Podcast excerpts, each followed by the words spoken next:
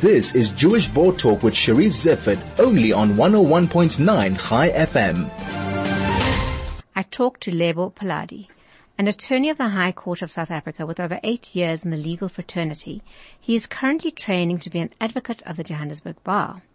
While he was studying at Wits, he was a research assistant to Tracey Farber with regard to a PhD thesis on the experiences of teenage Holocaust survivors. This Sunday, Dr. Farber will be giving a lecture on the topic, Integrity versus Despair, the experiences of traumatized child Holocaust survivors, which was the basis of her thesis. And in a minute, I speak to Lebo about his um, role in this thesis.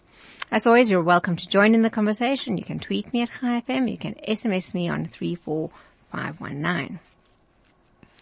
This Sunday, Dr. Farber will give a talk at the Johannesburg Holocaust and Genocide Center on the results of her research on the experience of trauma and of Holocaust survivors. One of those who will be attending her talk is her former researcher, Lebo Phaladi, who joins me now in studio. Um, Lebo, welcome and thank you so much for joining me.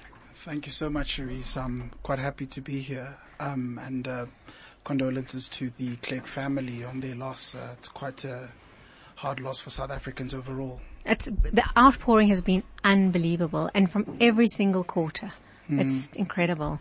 Um, okay, trauma. yes. Lebo, you were um, Tracey's research assistant while she was doing her her show. How did you become that? So oh, show, listen to me, her her thesis. Yeah, so Tracey put up a an advert at the Wits psych department saying, you know, is anyone uh, who's got time to help me transcribe tapes? There's a project I'm doing, but she wasn't quite specific about it. Once we met and engaged, she told me what it was about. That the participants in these tapes are survivors who were teenagers during the Holocaust and she's trying to understand their trauma and what happened and their views on life subsequent to surviving the Holocaust. And so in that engagement, luckily, and I think that's something that I, I must thank the South African school system or at least government system, um, for teaching about the Second World War and the Holocaust because it was an easy conversation to have and to meet each other and to understand what this was about. And so going into it, it was important that I took the seriousness and sensitivity of the topic. Okay, we're going to take a break, believe it or not, already. But um, when we come back, um, maybe we can look at your your engagement with the topic, kind of coming with fresh eyes. Um, but just before we go to the break, the Jewish Community Survey of South Africa will be closing next week, Thursday, the 25th of July. This is your last chance to participate and have your say. Go to www.jcssa2019.co.za to sign up. For more information, please visit www.jcssa2019.co.za.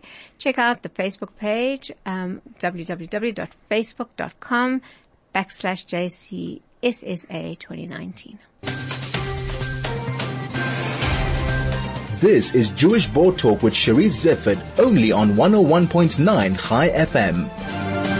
And I'm talking to Lebo Phaladi, who is an attorney of the High Court of South Africa, but was also a, a research assistant to Tracey Farber while she was doing her research on trauma and Holocaust survivors. Just before the break, Lebo, um, we were talking about uh, you were, you are, how did you get involved? That's what we were talking about. Yes. So as, as I indicated, it was just, um, responding to Tracey's advert for research assistant on the project. Um, and in doing so, what the job required of me was for me to listen to tapes of survivors and transcribe those. And in between each survivor's experience and each tape that I'd get back and forth with Tracey, it was actually engaging with the material itself.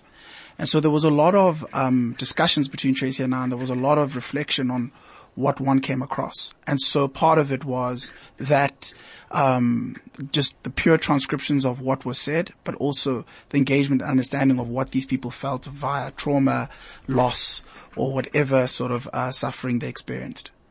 And for you as a young black South African who saw the transition, what were your impressions? I mean, in the beginning, it you know, one takes it as a job. So you almost detach yourself from it and say, look, I'm listening to these stories and I'm going to just type whatever I type. But as you go through it, it evokes emotion because you can't ignore when a survivor says in the middle of their story that they were moved from their home to a ghetto in Riga and they watched their father get shot and they had to hang their fellow Jewish people and then have to move to South Africa and try and make sense of the world with such anger. And you see that anger played out through how they treat their children, how, and this is all said on tape. So once you get into it, you, you're sort of, um, sort of, uh, you know, one narrow way of looking at, you know, the job sort of gets stripped away and you start actually getting involved emotionally in it because really these people really suffered. And, and I mean, the, the story is just harrowing. And so once I got into it, I got to ask myself, what makes human beings do what they did? But also, how, how does one still have such a great spirit of survival and a great spirit of love after suffering such atrocities? I think um, I interviewed uh, Dr. Farber just as her thesis came out on the show a little while back, and w- for me it was almost a personal quest for Tracey um, to to do that research. Uh, she, having had family that died in the Holocaust. And obviously for many Jews around the world, we are just one to two generations away from it. So it's always interesting to know how other people receive that kind of information and hear those stories, possibly for the first time. Mm. I mean, with it, the, the hardest part is that as human beings, we have to learn to be compassionate. So I don't think anyone could listen to those tapes or listen to those stories without actually them either crying or thinking deeply about how we can let our fellow human beings suffer or we can cause such suffering towards them. So in it, as I said earlier, is that for me initially it was a job, but it was important that I captured the essence of what I heard and I captured what I felt. So much so that I even went through a own personal revelation having to deal with my own issues of my father's abandonment. And this is not directly linked to the Holocaust, but it's linked to feelings that people felt in regard to, you know, them wondering whether, you know, when they, when their parents were taken away without them knowing where their parents just left. But in all of that, all these survivors were children who had to grapple with this monstrosity that was the Nazi regime and them asking themselves, what did I do that was so wrong by just being Jewish? It, it's, it's, it's hard to not think about also what other genocides that happened in the world or others, uh, you know, we come from apartheid to think when someone goes, what is it about me that makes another person think they can violate me? Um, how many tapes did you listen to? Uh, quite a number of tapes. I mean, um, when I go back, I think in terms of the number of survivors I listened to, there were close to 10 survivors. Yes. And so some varied. There were up to 14 tapes with some, some would be four, some broke down. They couldn't just carry the story forward. It was one or two tapes. But what you got to see is how everyone has dealt with it differently. There's no unique story. There's no, no story is homogenous. Every story is unique in its own way. And that was sort of what I had to also take cognizance of as I was transcribing is to treat each story exactly as it was, as opposed to lumping together to say, you know, this is the Holocaust, everyone suffered. Yeah, they were taken, they were, you were tortured, they were, you know, set free kind of thing. It's, it's not like that at all. No. And, and I mean, the, the, the devastation and the loss is felt in the recollections by people.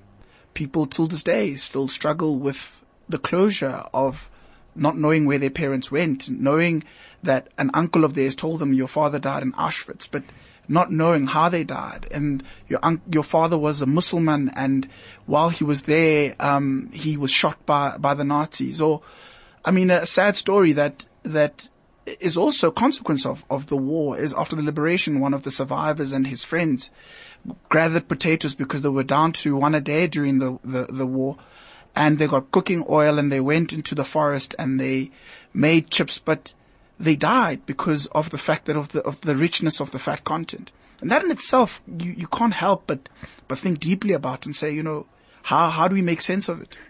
How do you think we can convey the story of the Holocaust? I know we have educate, um, the Holocaust centers. We have uh, Holocaust centers doing amazing work throughout the country.